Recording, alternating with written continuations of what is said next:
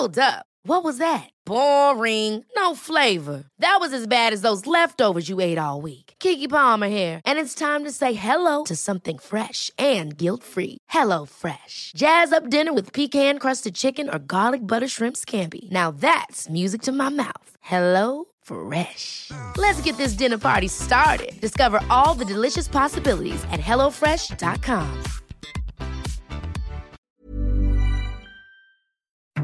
Hi, I'm Andy Levy, former Fox News and C N N H L N guy and current cable news conscientious objector. I'm a former libertarian who now sits pretty comfortably on the left. And I'm producer Jesse Cannon, and I'm here to make sure things don't go too far off the rails. We're here to have fun, smart conversations with some great guest co-hosts, as well as some of the most knowledgeable and entertaining people in politics, media, and beyond. Our goal is to try to make some sense of our current crazy world, our new abnormal, and hopefully even make you laugh through the tears. What a great show we have today.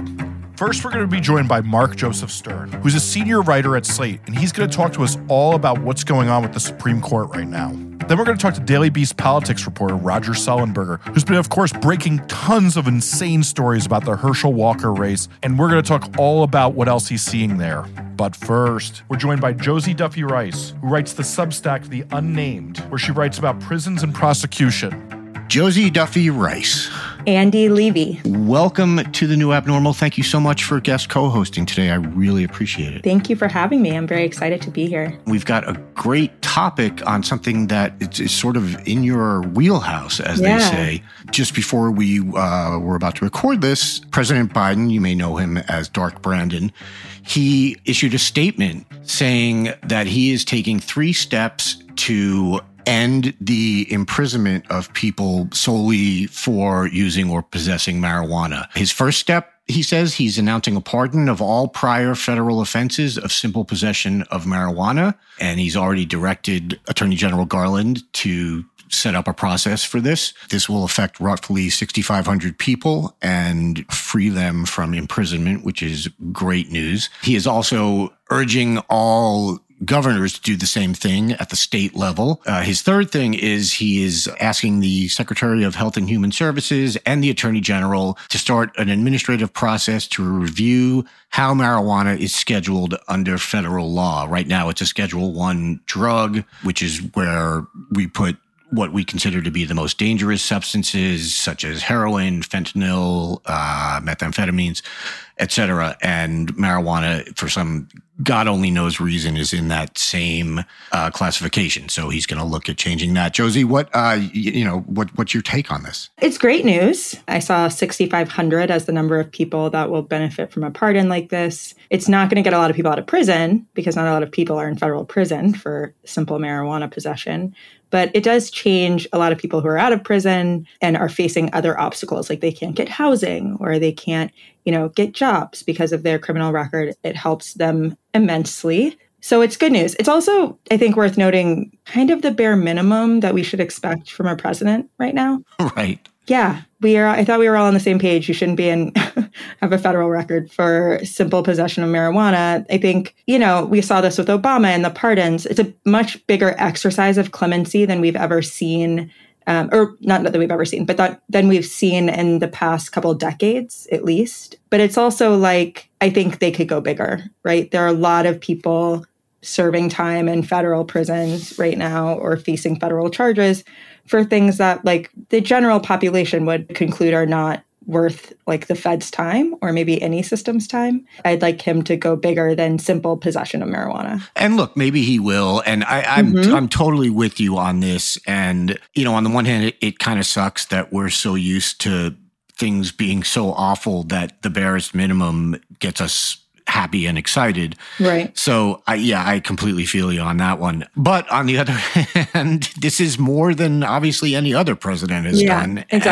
And so, you know, we got to give him credit for that at least. And and look, there's also the, you know, I guess there's the argument to be made that by doing this in small steps, as you pointed out, you hope that this is the first step of of potentially many. It sort of makes it an easier, this is a horrible metaphor for a drug thing, makes it an easier pill to swallow, you know, for the people who are somehow are still opposed to stuff like this and think that America's problem is that not enough people are in prison. Right. So I don't know. I, I, I mean, you know, recognizing political constraints and stuff like that. Look, this is, there's nothing bad about this other than, right. ah, be nice if it went further. Yeah, exactly. I mean, I think, and also it's important to remember, these are real people. These are six thousand five hundred real people, right? Exactly. And so when we talk about it in sort of a theoretical sense, like, oh, he could go bigger, of course, and I want him to. And I yes. recognize that this is life-changing for thousands of people. I think, like, you know, we've seen in the past, again, past couple decades, like, you know, after Jimmy Carter, really, we've just seen the number of people who presidents are willing to pardon or commute their sentences. It's just dropped so drastically. And Biden, by the way, for the first year or even longer, didn't, you know, commute any sentences, didn't pardon anybody, hasn't taken action on the death penalty like we would have hoped, right? And so I think it's a good sign that he's embracing this huge executive power, which is clemency, this huge ability for a president to demonstrate mercy and kind of to impart that as a value more broadly. I mean, I, I'm glad to see him call on governors to do the same, right? It's shifting what we see as the median for what we should expect from executives in power. Yeah, totally agree. I mean, and look, there are going to be governors, probably particularly on the Republican side, who are just going to basically say, hell no. Right. And they're not going to do this. And look, let's be fair, there are going to be Democratic governors who do the right. same thing, because the Democratic Party is also filled with people who have completely unmoted and or outmoded and and just archaic views on things like marijuana. But look, out of the three things, that to me is like the, yeah, okay, I'm glad he's doing it, but it has no force of anything. Right. Absolutely. I just want to make clear, I am not interviewing you here. This, you are co-equal on this show yeah. right now. But because this is, you know, you are very much an expert in criminal justice and prison reform and stuff like that, there are just questions I want to ask you because you simply have more knowledge than I do on this thing. Yes, please. I think maybe I misspoke at the top, because I saw the six thousand five hundred number and thought that that was six thousand five hundred people being released from prison. But I think you sort of corrected me politely by not actually saying you were correcting me. Is it not six thousand five hundred people will be released from prison, but it will affect six thousand five hundred people because some may be out of prison already, but it's on their record and it will now be expunged? That is right. Also, I didn't hear you say six thousand five hundred at the top, so I wasn't secretly correcting you, but had I heard okay. it, that might be what it was doing. So yeah, so it's six thousand five hundred people with federal convictions for simple possession. So that could mean a lot of things. It could mean that they did spend time in prison. It could mean they never spent time in prison, you know, for that, but maybe it has contributed to later charges, the, you know, punishments they face being higher because they already had this on their record. And like you said, it, it includes people who are already out. I don't know the numbers on this, but my informed read is that it's not like a lot of people are going to federal prison anymore for simple marijuana possession. Sure. And I couldn't honestly tell you how many Who, how many went ever just for that charge alone. Right. As we know, like any kind of additional criminal charges make your life harder. So they either add more time to your sentence for something else, or they make, like we said, the kind of civil consequences and housing, immigration, custody, jobs, employment, like all of those get a lot more difficult. I think what you're saying is it's a gateway charge. It's a gateway charge. Exactly. A gateway charge. Um, okay. So even if I didn't say six thousand five hundred at the top, in my mind, that's what I thought. So you did mind correct me. Okay, and I, great. And I appreciate that. Yes. You're on the same page. Yes. Okay. So I want to ask you about this, the sort of the third provision uh, or the third thing that President Biden is calling for, and that's the rescheduling marijuana under federal law. And what does it mean to reclassify that to, well, they can't classify it any higher, so it would have to be to a lower classification? The bottom line is that Biden can start this process, right? He can start the administrative process, but he can't actually, like, he doesn't have the power to reschedule drugs on his own. That's right. A congressional power, right?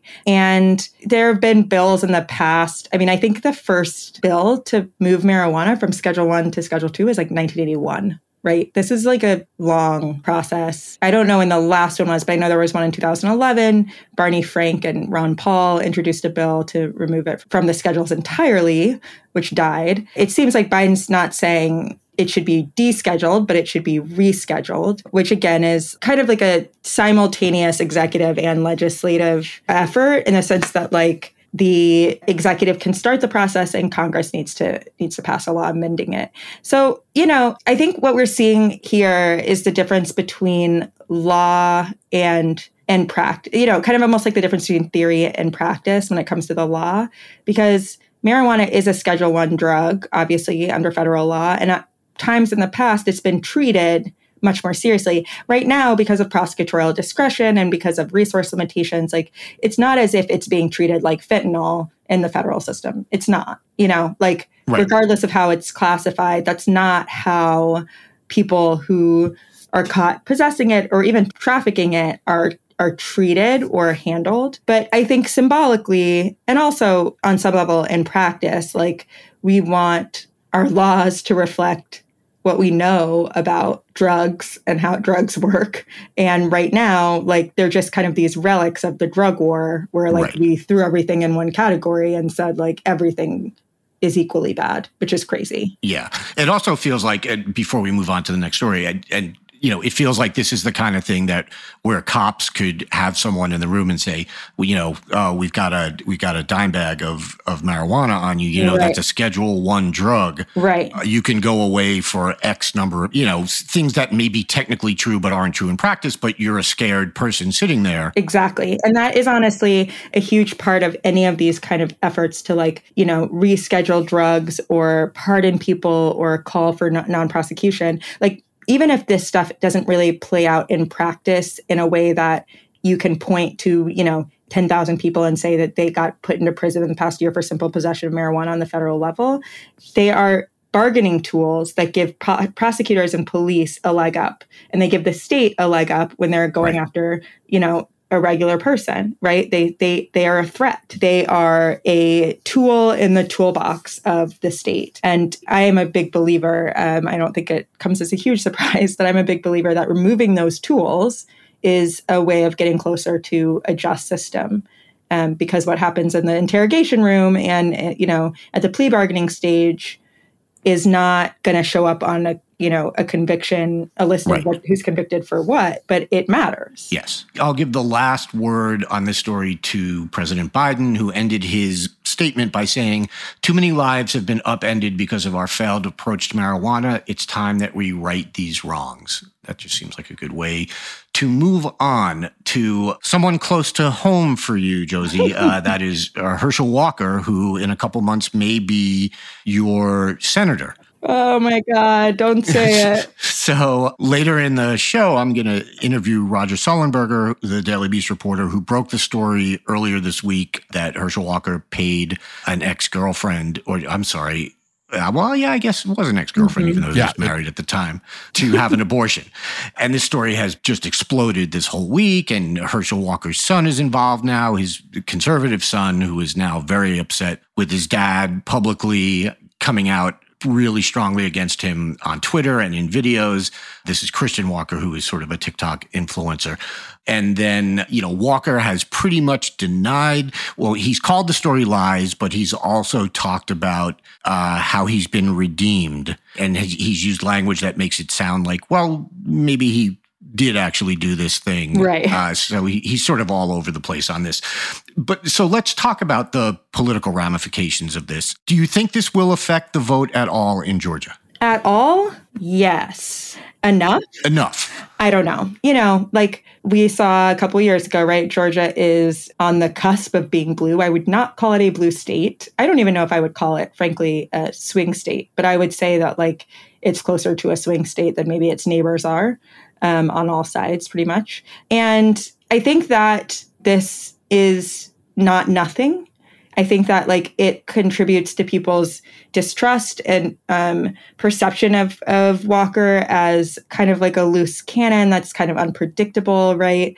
But at the end of the day, like Herschel Walker will vote with Republicans on literally everything. They'll do. He'll do exactly what they want, right? He's essentially a puppet, um, and I say that because he doesn't seem to have like the cognitive skills to even think through some right. of this stuff. Right. So, you know, we're talking about someone who will do what Republicans ask him to do. And at the end of the day, that's far more important to voters. Now, I do think there's a chance, you know, I'm hearing a lot of people say people aren't going to vote for Warnock over people who are for Herschel Walker are not going to change their vote to Warnock. And I think that's probably true, mm-hmm. or I should say definitely true. But I think it's also possible that they just don't vote in that race, right? Like right. we're already seeing that Warnock has like more support than, for example, Stacey Abrams, who, which signals that like some people are already supporting Brian Kemp over more than they're supporting Herschel Walker. So right. I think it's totally possible that like this just keeps a couple of people from even wanting to engage in the question of who will be your next senator. Yeah, I think that's probably true. I think we've, you know, we've seen stuff about these uh, Kemp-Warnock voters, which, you know, always seems kind of weird to me, but okay, you know, you do you. Right. Look, if you're a Democrat, the best you can hope for is that this sort of keeps turnout low for Walker. It's not at all that people are going to suddenly decide that they're liberals. Right. Um, you know, and, and, and vote for Warnock. You know, I saw a lot of conservatives uh, sort of having, I don't know if it's fair to call them meltdowns on Twitter, but there was a lot of, you know, I'm not mad type stuff. Mm-hmm. Dana Lash, who was a, used to be the spokesperson for the N R A, went on like, uh, I think like it was one of those things where it was like a day later, it was like, really, you're still doing this? Just constantly saying how Walker was still the clear choice in Georgia. And all it made me think of was, because if you're, look, if you're anti-abortion to the extent particularly that these people are, you think abortion is murder. And you've got a guy here who paid for a murder and you're still saying, oh, he's my guy. It made me think of, you know, when Trump said he could kill a person on Fifth Avenue and people wouldn't care. And this is sort of proving that right. Yeah, I mean, look, I guess they think abortion is murder. I think that there's always been a history in conservative circles of like abortion is wrong, except if my daughter needs one or my, right. you know, my son gets a girl pregnant. Like, well, God makes exceptions for some mistakes, right? There is this kind of like dedication to it ideologically, but almost not in practice. And I know there are some people in Georgia who certainly feel like this is a non-starter for me. But the frame around abortion is so much about the law and not about people's individual choices. I mean, I don't know which conservative it was, but someone said something like, you know, he doesn't he doesn't need to apologize for this choice. Like it was legal. And it's like, wait, I thought that was y'all's right. whole thing. Like I thought you guys had a whole thing about this, oh, right? God. I am of the mind that like the only thing he needs to apologize for is not supporting abortion now. I don't care who, what decisions him and this woman made, you know, twelve, thirteen years right. ago. That's none of my fucking business. But what is my business is that he's trying to tell me that I can't make that same decision if something happens to me. And so, you know, I used to think that hypocrisy was really politically motivating for people until like five years ago. Right, it turns exactly. out like nobody even cares about hypocrisy anymore. But like you would think that would do it at least. Yeah, no, I saw like like Ben Shapiro tweeted something like, the people who are mad at Walker aren't mad that he paid for an abortion. They're mad that he did it and he's anti. It's like, yes. Yeah, exactly. Duh. Thank you, yeah, one hundred percent. Like, what do you think you're saying here? Of course, people who are who are pro-choice aren't going to be mad that he paid for an abortion. They're going to be mad that he's, as you said, trying to deny you the right to do that, even while he takes advantage of it. And also, like, there's something about, I think Walker was one who was like, people change. And you hear people saying like, people change. And it's like, yeah. And if he had said, look, I did this a few years ago, I really regretted it and it changed my mind about abortion and I'm sorry. Like if there had been some indication that like, right. but that's not what's happening, right? He hasn't changed his mind. If someone got someone pregnant tomorrow, he'd pay for it. But it's just politically salient. So he's going with what they say. You know, it kind of makes me think about Sarah Palin. Sarah Palin, just the worst ever in so many ways. Like, but you know, she had a son with Down syndrome, right? When she was running for vice president, her daughter, who was a teen, was pregnant and she was like, she's going to have this baby. Is that the choice that like I would want my teen daughter to make? Maybe not. I don't know. You know, my daughter's two. So I have a couple of years before I figure that out. But you, I, I at least in hindsight respect the the like living your values on that one thing. Sure, sure. And I don't respect the value, but I respect, again, not being a hypocrite about this one thing. And it's just like, that's out the door for, for the Republican Party. Like, it doesn't matter if what you do is completely different than how you would legislate. They will elect you anyway. Yeah, I mean, I think in order to care about hypocrisy, you have to have a sense of shame, and none of mm. these people have a sense of shame. Yeah, zero, right. You know, and I've been saying, like, I, I think maybe people have stopped doing this because they've come around, but, you know, for a while, it was always like someone was looking for the, you know, at long last, sir, have you no shame? And it's like, well, that doesn't work because, no, they don't have any shame. Right, and there's no value. In fact, there's no, like, political win in apologizing. There's no political win in saying I'm like, shame is not electorally motivating for people, which is just, by the way, a terrible perspective for an electorate to have. It's like, yes, these people run your life. You actually, you want yeah. them to have some limitations. That's not a benefit anymore, if it ever really, really was. Yeah. And, you know, you pointed out that all Herschel Walker had to do was say, you know, that he's changed or whatever. The problem with that is he has repeatedly said that he has been, uses the words pro-life. Mm-hmm. That's not my preferred terminology. Right, right. But he, he has said that he's been that way his whole life. Right. Minus those couple of days in two thousand nine. Right, exactly. So I was going to say, so he really can't say now that he's right. changed, but of course he could, because right. nobody cares that he would be completely changing his story. They would just right. say, well, he was just saying that back then, but now he really means it. Right, exactly. I mean, there's just no, I think probably also, look, Herschel Walker does not come off as an incredibly ethical, thoughtful, straight-up guy. There have no. been, this is Scandal one hundred of him, right? I mean, we're talking about a guy who said he had no secret kids, and then he did. We're talking about a guy who said there were too many trees in Georgia. Like, nobody is going to him for, like, ethical or intellectual guidance. They are going to him for a vote. That is just kind of a dark truth. This idea that, like, they couldn't have gotten anybody else is depressing, uh, although they probably could have. But, you know, he's a football star and he's a Black Republican and they like that, right? And so I think if you had surveyed every Republican voter in Georgia and said, what are the chances that he's ha- paid someone to have an abortion? Probably most of them would be like, probably pretty high.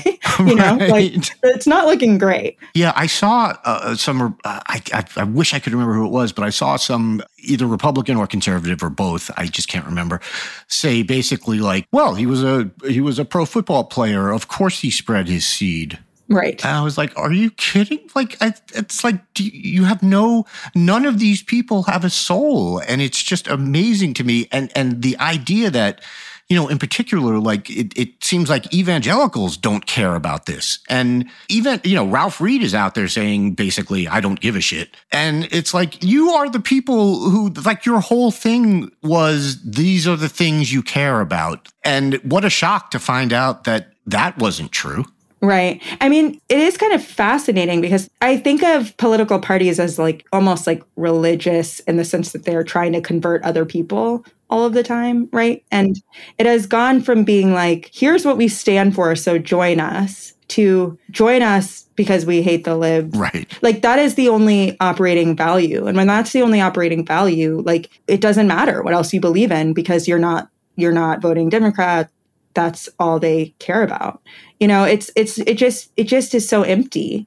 And I I know it works for them and it might work for them until the end of our democracy, who knows? But like at the very least, it just feels, yeah, it feels empty, right? Like if if there are no yeah. rules other than we hate the other team, like why are you in this fight at all? No, I agree. And my biggest fear is that when you say until the end of democracy, what you're talking about is twenty twenty-four. I'm talking about like, yeah, or or November. I mean, who knows? You know, like, yeah, it, I know. Yeah. It's not looking great. Again, like the fact that like we have to even have a little bit of admiration for Liz Cheney just is like, where are we? I know. Like this is a person with objectively terrible views who just like actually thinks that like you should be able to go to whoever gets the most votes should win. That's I know. Her, that's her one value.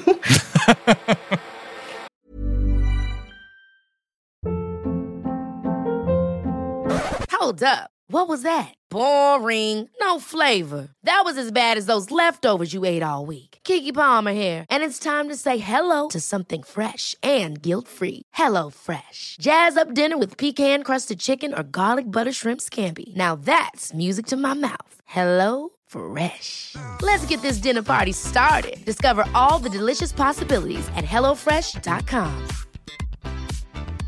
I'm Sandra, and I'm just the professional your small business was looking for. But you didn't hire me because you didn't use LinkedIn Jobs. LinkedIn has professionals you can't find anywhere else, including those who aren't actively looking for a new job, but might be open to the perfect role, like me.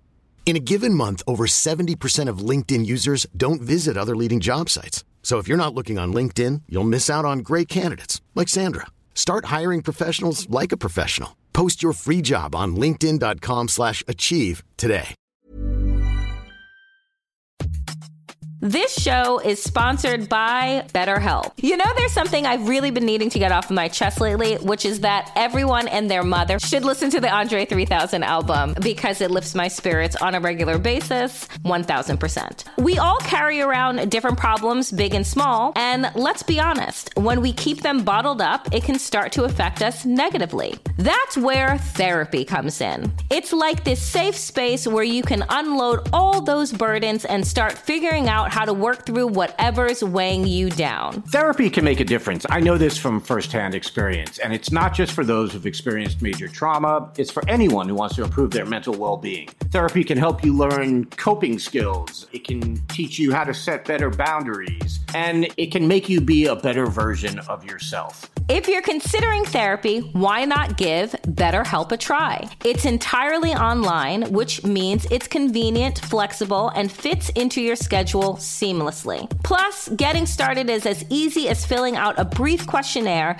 to get matched with a licensed therapist. And the best part? You can switch therapists anytime at no additional charge. So why wait? Take that first step towards a happier, healthier you with BetterHelp. Get it off your chest with BetterHelp. Visit better help dot com slash the new abnormal today to get ten percent off your first month. That's BetterHelp, H E L P dot com slash the new abnormal.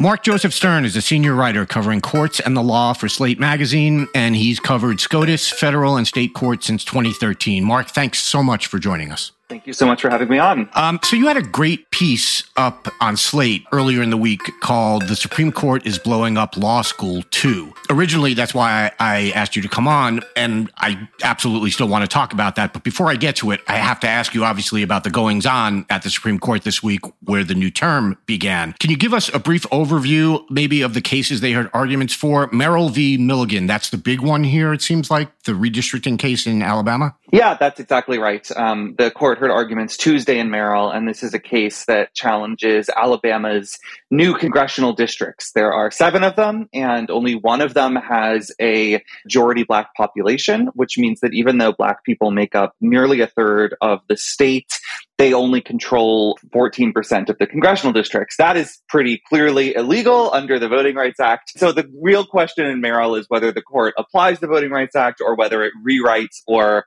strikes down part of the Voting Rights Act to greenlight Alabama's map. I've not covered, but I've followed the Supreme Court long enough to know that you don't necessarily say that, oh, based on oral arguments, this is definitely the way it's going to be decided. But based on oral arguments, it's not looking good for the Supreme Court to say to Alabama, hey, you can't do this. Am I right? Right. It, it never was. Yeah. You know that because the, the court actually stepped in and halted um, a lower court decision that tried to implement newer, fairer maps back right. in February. So on the shadow docket, as we call it, the Supreme Court already showed its hand. And what's happening now is the court is just kind of like figuring out some justification for what it's already done. Seems very likely that by a six to three vote, the court will find some justification to allow Alabama to keep this racial gerrymandering. And the only question is how far the conservative bloc goes, whether it does uh, a kind of like modest decision that only partially guts the Voting Rights Act, or whether it, it goes all the way, as Alabama is requesting, and says that the Voting Rights Act actually violates the Equal Protection Clause. Right, which at this point wouldn't be anywhere near a shock if they went that far, it feels like. Nothing from this court surprises me. Yeah. This was Justice uh, Ketanji Brown Jackson's first week hearing oral arguments. And I saw in particular in this case, there was a lot of stuff she was saying that was getting a lot of play on Twitter and in some articles. I saw you tweeting about it. I saw some other people. She talked about the fourteenth Amendment. Can you tell us what she said? This was an incredible moment because for so many decades, the conventional wisdom on the Supreme Court about the fourteenth Amendment is that it requires a colorblind constitution, that basically the, the government cannot take race into account under any circumstances ever, that it's bad to to discriminate against white people. It's bad to discriminate against black people. It's also bad to help black people by, for instance, protecting their right to vote because you're taking their race into account, and that's wrong. And during arguments in, in the Merrill case, Justice Ketanji Brown Jackson stepped in with a pretty extraordinary history lesson where she drilled down to the actual history of the fourteenth Amendment, which was designed to bring newly freed black citizens up to the same level as white citizens. And, and as she pointed out, and there's great scholarship on this, to do so, uh, the framers of the fourteenth Amendment needed to be conscious of color. The, the framers actually wanted to ensure that black people could reach the same stature as citizens that white people had already reached in the United States, and took remedial measures, what we today call affirmative action, right, to ensure that the freedmen had the same rights and privileges to enjoy. And so what, what Justice Jackson was trying to say was, h- how could it possibly be unconstitutional under the fourteenth Amendment to consider race in protecting voting rights when th- that's exactly what, what, what the framers right. of the fourteenth Amendment were doing when they wrote this, this provision into the Constitution. It's weird. You would think originalists would be open to that argument. Shocking, right? Yeah. So shocking to hear that originalists are, are only starting with their outcome and then manipulating history yes. to justify getting there. Yeah, it's amazing what we've learned this last year that we never knew before now. Um, so as I said, this was Justice Jackson's, it, this was her first week hearing arguments. What did we learn about her, you know, in addition to the apparently excellent fourteenth Amendment point she was making? What did we learn about her substance-wise, style-wise? You know, we always talk about how Clarence Thomas never asks questions, other justices do this. What are we looking at here, do we think? She jumped in immediately. Some justices have waited days, months, years before they become really active questioners. But Justice Jackson just hopped right in and was all over the place in the best way, um, starting with the arguments on Monday, which were about water pollution and, and the destruction of wetlands.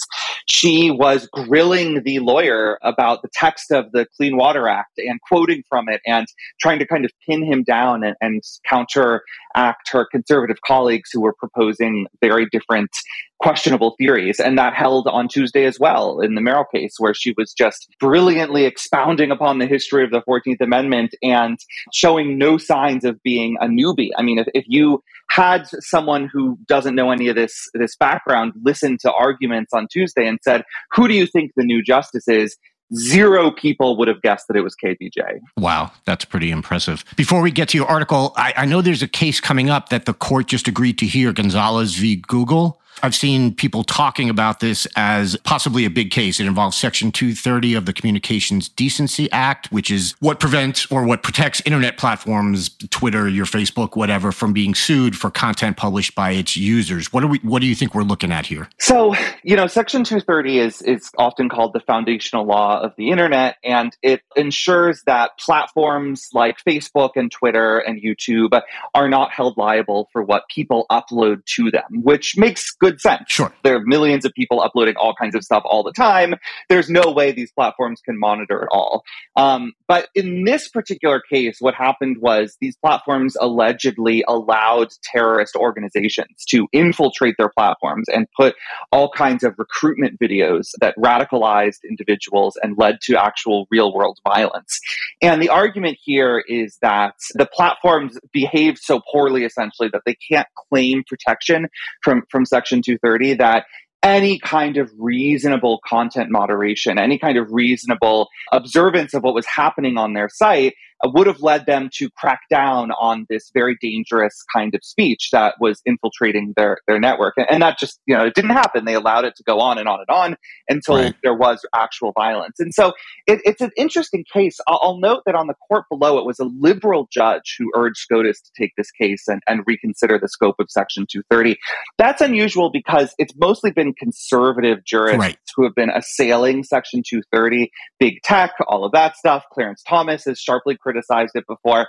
So this is an area where there might actually be some cross-ideological agreements that Section two thirty immunity has gone way too far. The question is whether it's really possible to carve out an exception to the usual rule for this kind of terrorist recruitment without toppling the entire structure that has led to the creation of such a vibrant and free internet in the United States. And I guess my question would be, you know, Section two thirty is a, is very much a conservative bugaboo these days. And is there, again, is there sort of this fear that a conservative court might go further than the facts that are presented to them in this case and sort of knocks two thirty down completely or strip it of so much authority that it's de facto repealed? It's always a possibility, but I am skeptical that will happen, in part because the tech giants who would suffer from that kind of outcome have actually hired a lot of conservative lawyers to make their case to the Supreme Court and to lower courts. They have been hiring um, these kind of big guns for famous conservative law firms, from uh, red state attorney general's offices, and mounting this as a kind of conservative argument about free speech and free enterprise, saying, look, the government doesn't need to be meddling in our business. We have right our own right to moderate content as we as we see fit. This dovetails with these crazy social media censorship laws emerging from states like Texas and Florida. And in those cases, we saw Roberts, Kavanaugh, and Barrett side with the liberal justices in halting a social media censorship law. So I am skeptical that all of the conservatives will jump on board with Thomas to gut Section two thirty. I think that they are persuaded that the argument for free enterprise and free speech is is stronger here. I don't think that Section two thirty is going to be destroyed by this court. But again, nothing really surprises me from SCOTUS. And there's a chance that they could watch so much Fox News that their brains turn into mush and they think that that's what they are obligated to do to save the republic. Right. Okay. Well, that seems to uh, seg perfectly into your Slate piece. The headline on the piece, the title is "The Supreme Court is Blowing Up Law School Too." Okay. Tell me exactly what that means. So I went to law school some years ago. When I was in law school, professors generally believed in the Supreme Court as a nonpartisan institution that tried its best to say what the law is without fear or favor, to do equal justice. Yes, it was flawed. Yes, it had a, a checkered history, but this was still the court of Brown v. Board. This was the court of, of the great civil rights decisions of the sixties, the court that had protected gay rights and women's rights. And so there, there was a, just kind of an instinct to trust it. And obviously, over the last few years, any professor who held that view has had to really grapple with the reality of a court that has been captured by one of two major political parties through asymmetrical hardball, right? The, the Mitch McConnell is just much more ruthless about these things than Democrats. Right. And so the court has become, in many ways, corrupted by the political process and to just delivers these decisions that fall perfectly in line with the G O P platform. And so what I wanted to do was speak to a lot of professors, especially professors who leaned left and generally trusted the court in the past, and ask them how they were dealing with this radical shift of the law. I mean, truly, the, these professors are having to rewrite their syllabuses on the fly. The bar exam is having to redo all of its questions every single year. You know, the court is moving fast and breaking a lot.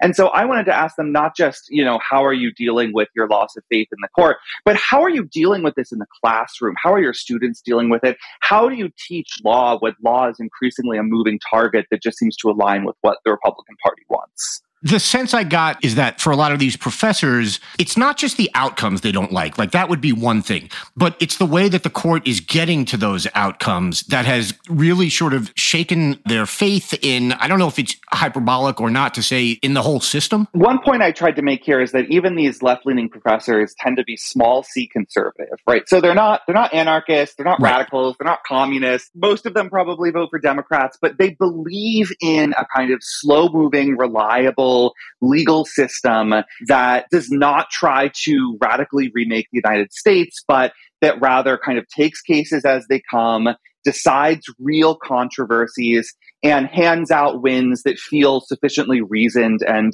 uh, prudent and meticulous. And that is just not happening anymore. You know, I mentioned earlier, there's this shadow docket that the Supreme Court is now using to issue these major decisions, sometimes in the middle of the night, without a single line of reasoning.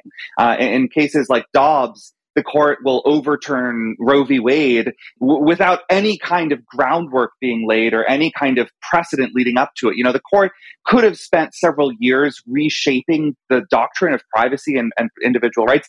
Instead, it just decided to go all out as soon as it had the votes. And it was very clear that the only reason this decision happened is because the personnel on the court changed. And so what these professors are, are truly struggling with is not just the outcomes, which they find distasteful, but the processes that lead there. And they just feel like this is not the law they once believed in. This feels a lot more just like hardball politics dressed up in the garb of judicial decision making. And that adds to a lot of the disturbance that we're finding in law schools and in classrooms and in faculty lounges, where professors are finding it almost impossible to teach this stuff as law and, and really struggling to make students believe that this is a court that deserves anyone's trust. Yes. Okay. Let me play devil's advocate for one second. Wouldn't conservatives and don't conservatives argue that the court's been doing exactly this for decades, but just in the other direction? Like, I feel like my entire life I've been hearing that Roe was made up law, for example. Yes, you are correct that conservatives have been accusing the court of doing exactly this in the other direction. And I interviewed a number of legal realists who never thought the court was anything other than just, you know, politics all the way down. Uh, and I, I'm sympathetic to that perspective. And, and this is something Justice Kagan has written about very eloquently. I still think there is something about following the right process to legitimate decision making. I mean, not to get too in the weeds of the theory here, but think about the way that the court developed its abortion jurisprudence. It didn't wake up one day and say, we're finding a right to abortion. It, it found a right to raise a family, to direct your children's upbringing. It found a right to use contraception. It found a right for even unmarried couples to use contraception. And then it extended that right to uh, the right to terminate a pregnancy before viability. And that whole process took something like fifty years of development.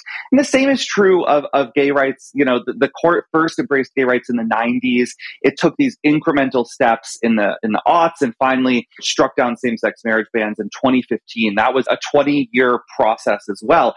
This court is not even bothering to lay that kind of groundwork or legitimate its decisions with real process or real reasoning. It is not really developing doctrine so much as declaring that this is the rule now and everybody better follow it or else.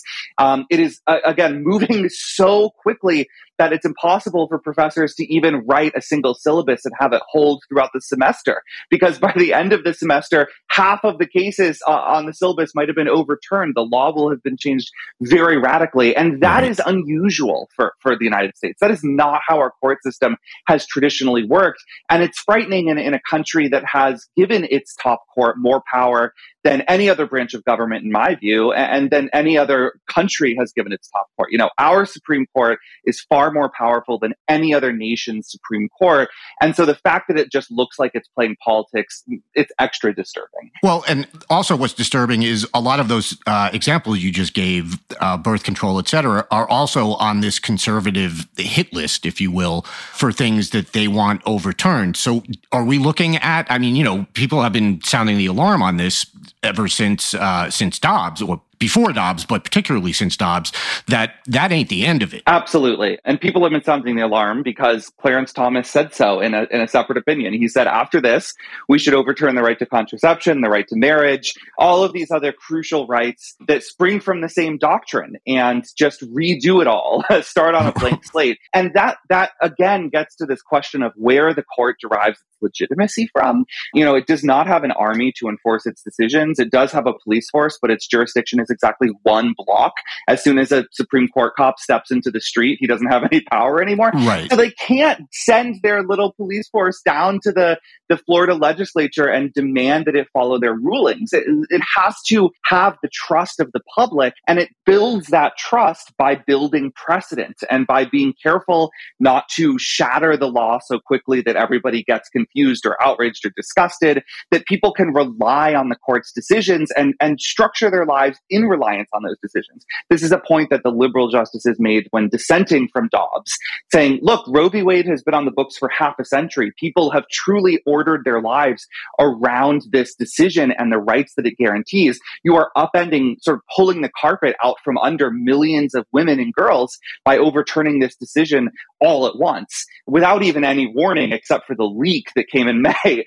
Um, and that, I think, is a, is a huge problem. It's a problem for us as citizens, and it's especially a problem for law professors who often have bought into the mythology of the court and are now having to deprogram themselves. Well, and to me, and I won't even pretend to be, you know, unbiased on this, but to me, the problem is like, you know, when conservatives say, well, the, the court's been doing this for decades, and they point to Roe or they point to Griswold or whatever, all those decisions were in the sort of service of expanding rights and and giving more rights to the people, whereas the, the decisions now are taking those rights away. And I do feel like there's a difference, particularly what you said in terms of like ordering society, structuring society. It's one thing to say, hey, you can't do that to those people anymore. You, you can't treat them unfairly, or you can't stop them from doing this. It's another thing to say that thing that you've been able to do for the last fifty years, oh, you can't do that anymore. I think that's a great point. I would tag that Justice Alito, in his Dobbs opinion, tried to frame it as the court just relinquishing its own power and handing power back to the states right. and to Congress and to the democratic process. I think that's a really dishonest way of framing it, because what the court is really doing is taking away power from individual people. Exactly. From the actual humans who make up the polity of the United States. It's telling them, you no longer exercise this right. You are subject to the whims of state legislatures that may be extremely extremely gerrymandered and unrepresentative of the state population as a whole. And so much of this really depends on how you are framing these rights. Conservatives try to frame them in a way that makes the court sound very modest and like it's relinquishing its own power. I disagree with that fundamentally. I think it, it's clearly exercising and wielding power in a way that uh, is very different from past courts, from the court that decided Brown v. Board and the court that decided Roe, and kind of reordering society in a way that it prefers, which we had thought was not supposed to be the role of a conservative court. Yeah, and you mentioned, you know, in the piece, and you brought this up before, this legal realism, and I thought that that was really interesting, because as I was reading it, I was going, oh, I guess that's what I am, but like not not in a good way, like not in a, this is how it should be, but in a cynical, like, okay, yes, this is the way it is. I'm assuming, or I think it actually, you wrote about this in the article, the professors who sort of cotton to this philosophy are probably less affected by the current goings-on than than the ones who don't. But the ones who, who aren't legal realists and the ones who are looking around going, I can't believe this is happening, what are they doing? And and, and you mentioned, you, you talked also in the piece about your father, so maybe use that as an example. Yeah, well, my father retired. He was a law professor for forty-one years. He's sixty-seven. And I don't know if you know much about legal academia, but many professors stay on into their seventies and eighties. Right. Maybe he would have in a different world, but he looked around when he hit retirement age and said, I don't want to be teaching this garbage. You know, I don't want to teach the downfall of the Constitution for the remainder of my career. I'm going to take the offer to just retire and do what I like, because this is way too depressing. Um, and specifically, he told me, I cannot explain these decisions as law. I cannot dress up these decisions in the garb of legal reasoning. These are clearly political decisions uh, that are driven by political considerations and personal biases. And I just don't feel like I, I can pretend anything otherwise when I'm standing in front of my students. That was a pretty common refrain that I heard among professors who felt like the scales had fall, felt fallen from their eyes over the last few years, um, that they, they are kind of recalibrating how they explain these cases to students. Um, a lot of them mentioned that there's a big difference between how you teach one L classes and how you teach upperclassmen. You know, your first year in law school, you're assigned to classes. You don't have much of a choice.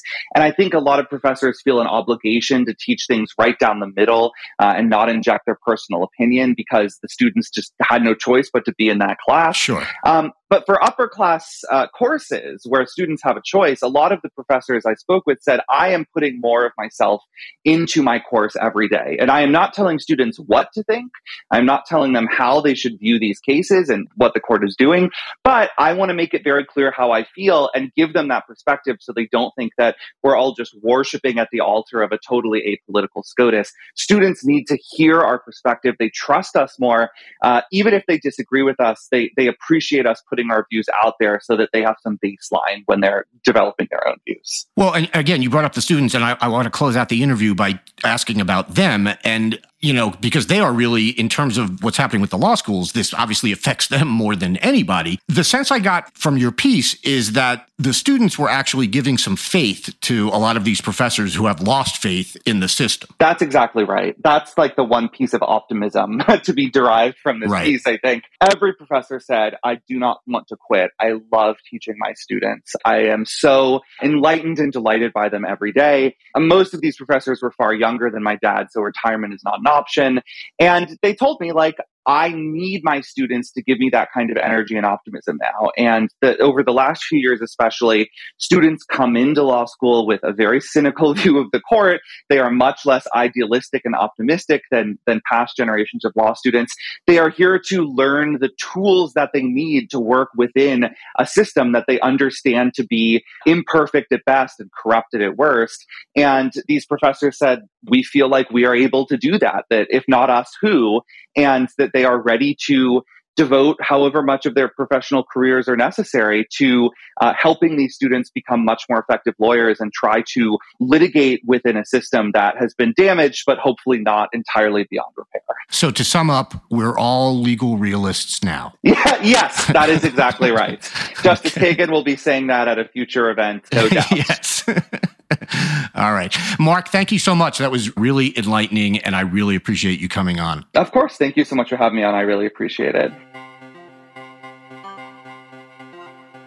Uh, joining us now is Daily Beast political reporter Roger Sollenberger, who is now very, very famous. Roger, thank you for being here. Hey, thanks a lot for having me. So on Monday, Roger, of course, broke the story of the former girlfriend of anti-abortion without exceptions G O P senatorial candidate Herschel Walker. Says the former girlfriend says with receipts that Walker paid for her to get an abortion in two thousand nine. Roger, without obviously giving away any trade secrets, walk us through how you got this story. It's a long time in the making. The campaign likes to ding me saying that I'm obsessed with Herschel Walker, but right. any investigative reporter should be obsessed with Herschel Walker. He is one of the most fascinating figures in American public life in the forty years I've been alive. I am convinced with what I've found out through my work. I've been doing this, digging on him, starting back in... I guess earlier this year when I published a piece that was just based on,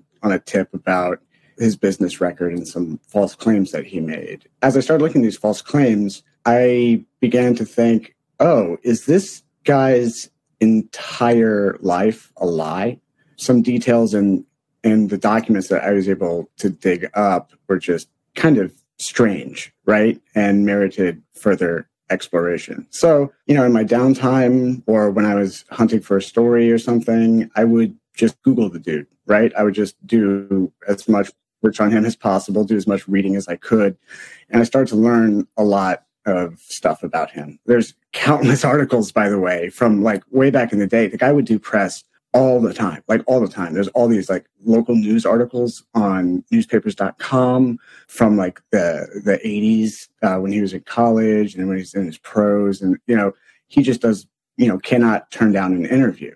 And in those interviews, he says contradictory things, like just left and right. Doesn't make sense. You know, he says he has a he had a stutter and he was made fun of, right? As a kid. That's where he says that his trauma came from, is from being bullied for his stutter. I found an article where he said that he didn't even know he had a speech impediment while he was growing up. Like he literally said that when he was an adult. So yeah, it's it's stuff like that that just, you know, I would compulsively Google him because it's fun and funny and fascinating, really. In one of these stretches, just happened across an old site, and there was a claim that he had fathered a child out of wedlock. And I'd never heard that before. I went, huh. And then proceeded to do some, a bunch of engineering on, you know, the Wayback Machine that was able to track this thing down. And I broke the news that he had a secret son. And he confirmed that. So like he says, you know, the Daily Beast, nothing's true in the Daily Beast. Right. Like that, that's his denial. Yeah, right, man. You confirmed two of my stories already right. yourself.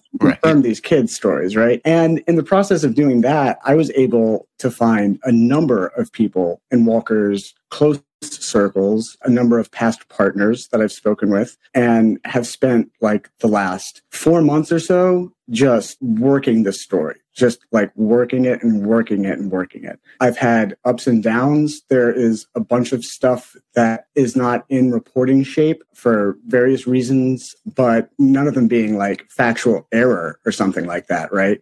Just in different stages of reportability. I've learned so much about the guy. And in the process of that, I got this story and we reported it. We weren't sitting on it, by the way, for an October surprise. This is not opera research. This is nothing like that.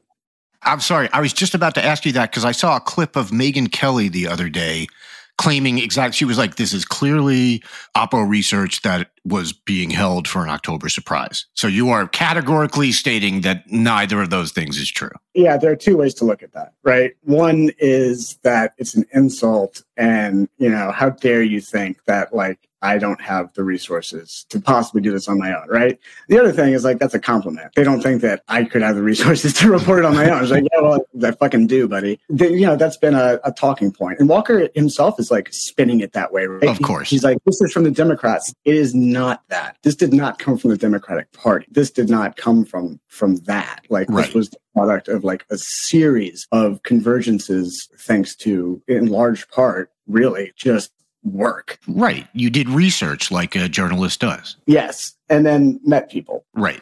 Got so much has happened since you broke this story. And I don't want to, I was originally going to walk through it step by step, but there's just, quite frankly, too much at this point. What is the absolute latest on this as we are uh, recording this on uh, on Thursday? It's about, what, two fifty p.m. on Thursday, October sixth. And Walker just held a press conference. And in that press conference, he was asked if he'd ever reached out to the mothers of his kids, because we reported just last night that it turns out that he not only had an abortion that he paid for with this woman, he also had a child with this woman. So the, he implied later on that the reason he had not reached out to any of the mothers of his kids is because this person is, or he's trying to get people to think that this is, yeah, another allegation of another kid, that this woman doesn't exist. Like, he's trying to paint her as someone who doesn't exist. Like, well, how could it be the mother of one of my kids? I know who they all are. I've already, you know, said that I love my kids. So I am breaking the news now that, like, yeah, dude, you have acknowledged her. Right. She is the mother of one of your kids by your own admission. So why haven't you reached out to her yet? He has not reached out to her. Another detail in this story, I know that there are many. It's a fascinating story. Just like, I'm not like bragging or... No, it is. It's just like, it's fascinating. This woman is is incredible. She's incredibly brave. I keep saying that, I know, but it's it's really important. Yeah. But also his relationship with her is so strange, you know, like, he wasn't around. He did not raise this kid, like, at all. He just didn't. And he's not in touch with her in any meaningful sense. However, this summer, a top campaign surrogate with whom she communicates from time to time reached out to her after our report broke, asking her to vouch for Walker's character, to provide a statement to say that he's, you know, whatever. That person, that, that campaign surrogate, has reached out to this woman as recently as late August, according to text messages that I have seen. That's crazy. And he's not reaching out to her now. Yeah, I mean, that's absolutely unbelievable. The night that you originally filed the first story on Monday, I guess it was, he said that everything was lies and he was going to file a defamation suit on Tuesday morning. So have you been deposed yet in this suit? I regret to tell you that we cannot comment on pending litigation.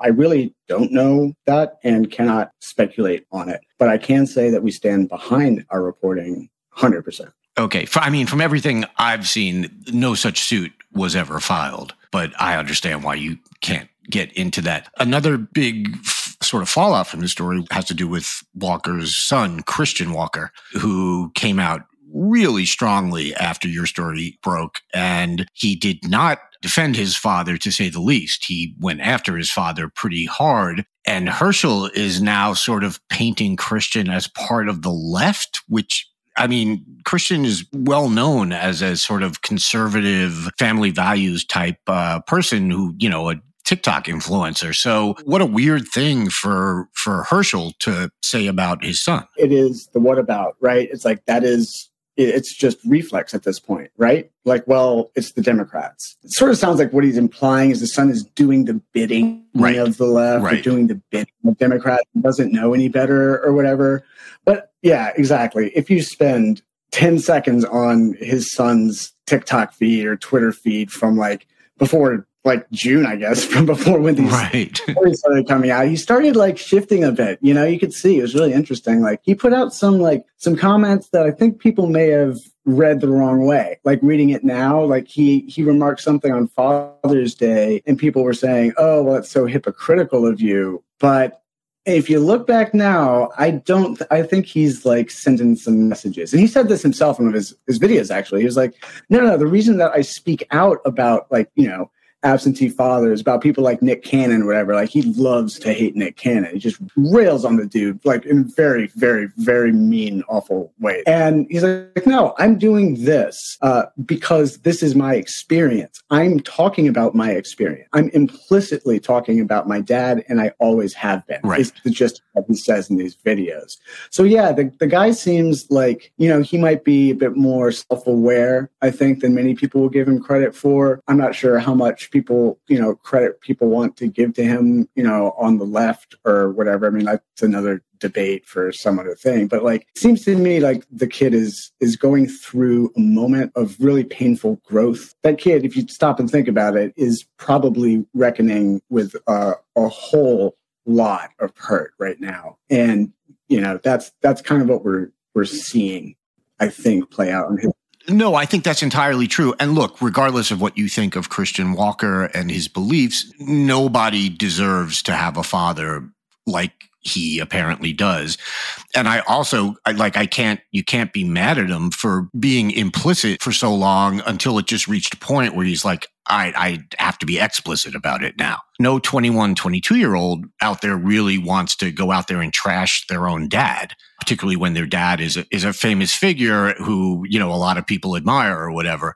Yeah, I agree with you completely. Yeah, don't get me wrong. Dude is a Republican. Oh, sure. Of course. He bit the bullet for a while. An interesting thing about this has been the Republican reaction to the story, which has pretty much been, I guess, not unexpectedly at this point, to close ranks around Walker, from like the electeds, like the Rick Scott, to the entire Fox News conservative media ecosphere, with, you know, the usual exceptions, the Bulwarks of the world, the Essie Cups of the world, who actually are conservatives with, you know, principles. But like, this is not even a surprise at this point, right? It's just all the Daily Beast is evil. You are a paid operative of the Democratic Party, and we don't care. Yeah. I mean, like, I just got a, uh, a D M here that says, we're not going to let you assholes ruin Herschel Walker's campaign and life. The more you try to, the more people will rally behind him. Your obsession, there we go.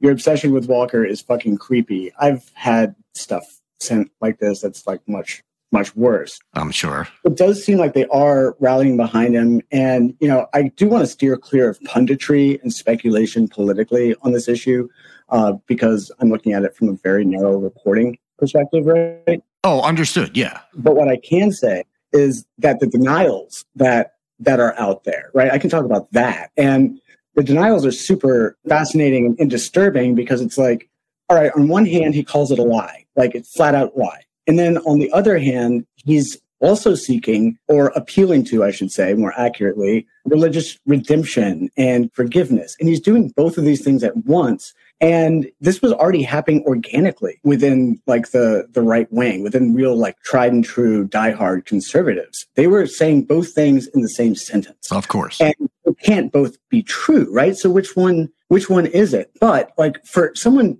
And a whole movement, a whole party, you know, I don't think it is the whole party that be- that believes this, but like a sizable number of people appear to, to believe that like both of those things are true at the same time. And they really do believe it. They're not being cynical, a lot of them. They really believe it. That's fucking disturbing, right?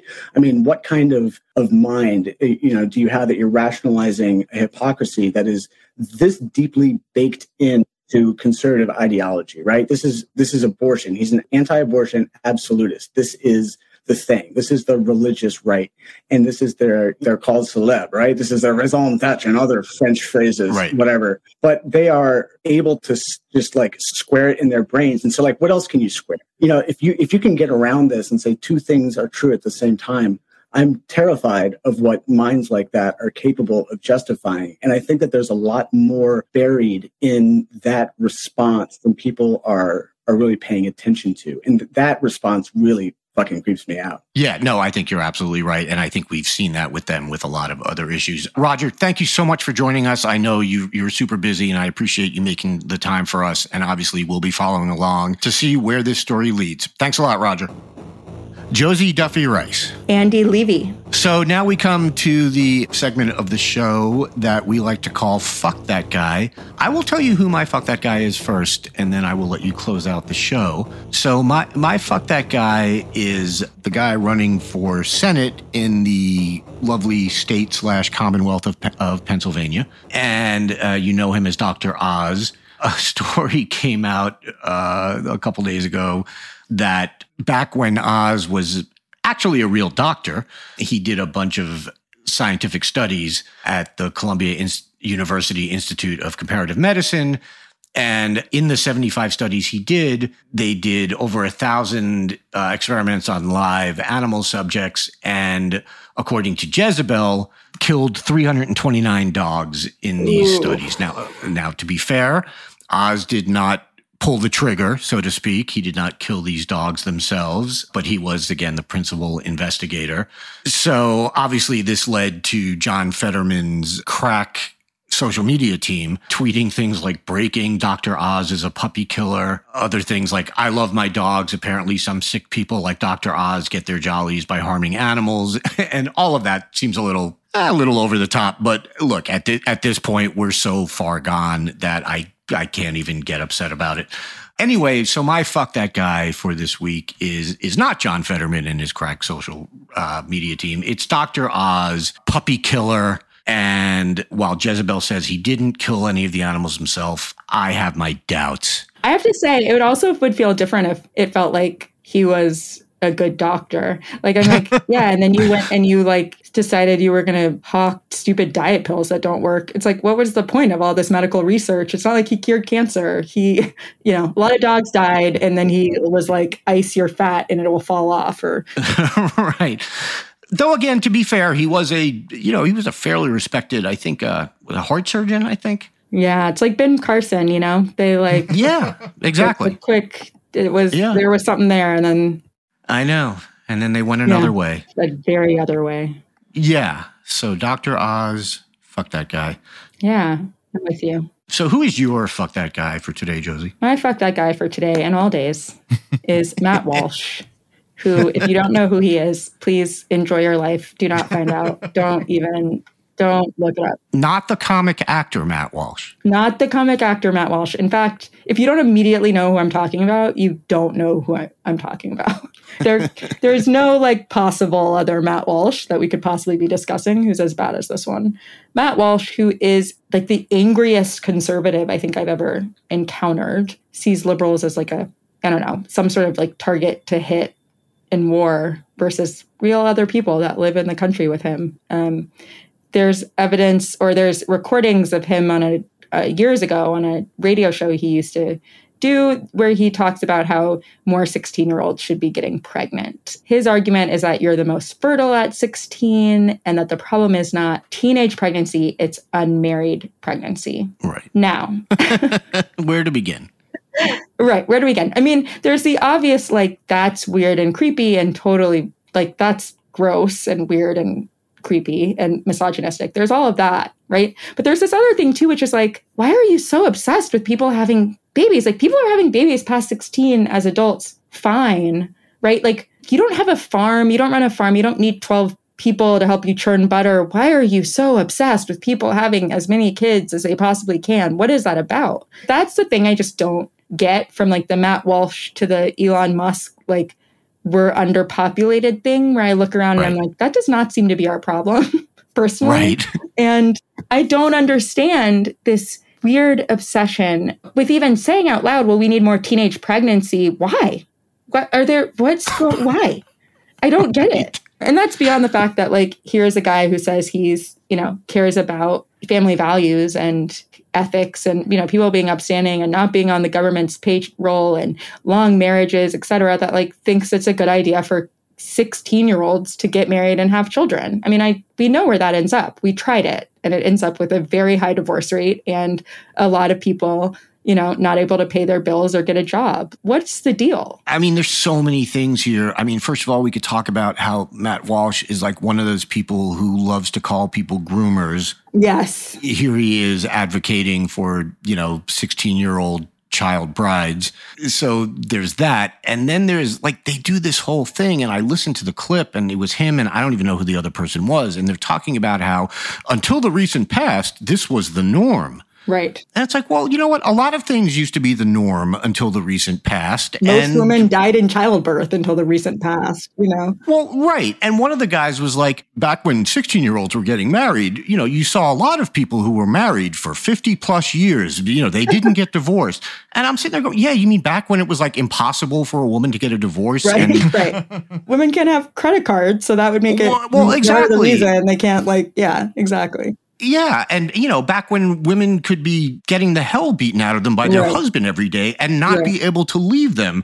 And, and it's like to just pretend that none of that is true and just be like, see, here's a direct correlation. These people were happy because they never got divorced. It blows my mind how ignorant these people are. But the grooming thing is what really gets me. I mean, yeah, Matt Walsh totally. is all all over the internet talking about pretending to care about your kids and you know, and teachers and everything like that. And then, of course, you know, uh, it's so frustrating. Just two thoughts on that. One is, I do not believe for a second that any of these people, if they try and travel back to the early eighteen hundreds where, like, yeah, having kids at eight, sixteen and getting married then, like, that, everybody did it. They were married forever. I don't think they'd like it. It's all theater. It's all pretend because these are all people who benefit from the, like, rise of a more independent and liberal family structure more than they're willing to let on. But I think the second thing is also, like, Matt Walsh is explicitly not apologizing for this. He said on Twitter, basically, like, this is the part where I'm supposed to apologize and I never will.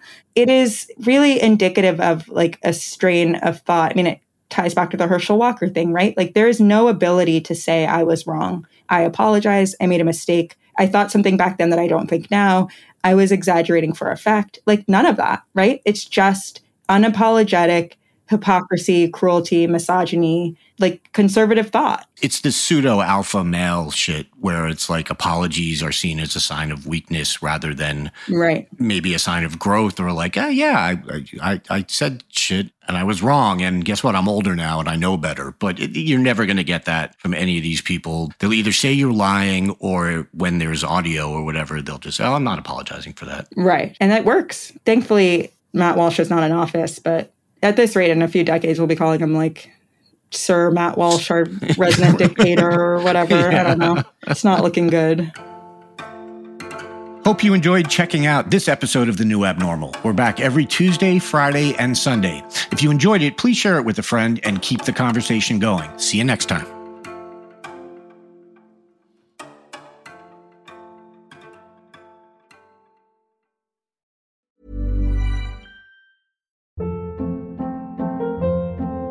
Hold up. What was that? Boring. No flavor. That was as bad as those leftovers you ate all week. Keke Palmer here. And it's time to say hello to something fresh and guilt-free. Hello Fresh. Jazz up dinner with pecan-crusted chicken or garlic butter shrimp scampi. Now that's music to my mouth. Hello Fresh. Let's get this dinner party started. Discover all the delicious possibilities at hello fresh dot com.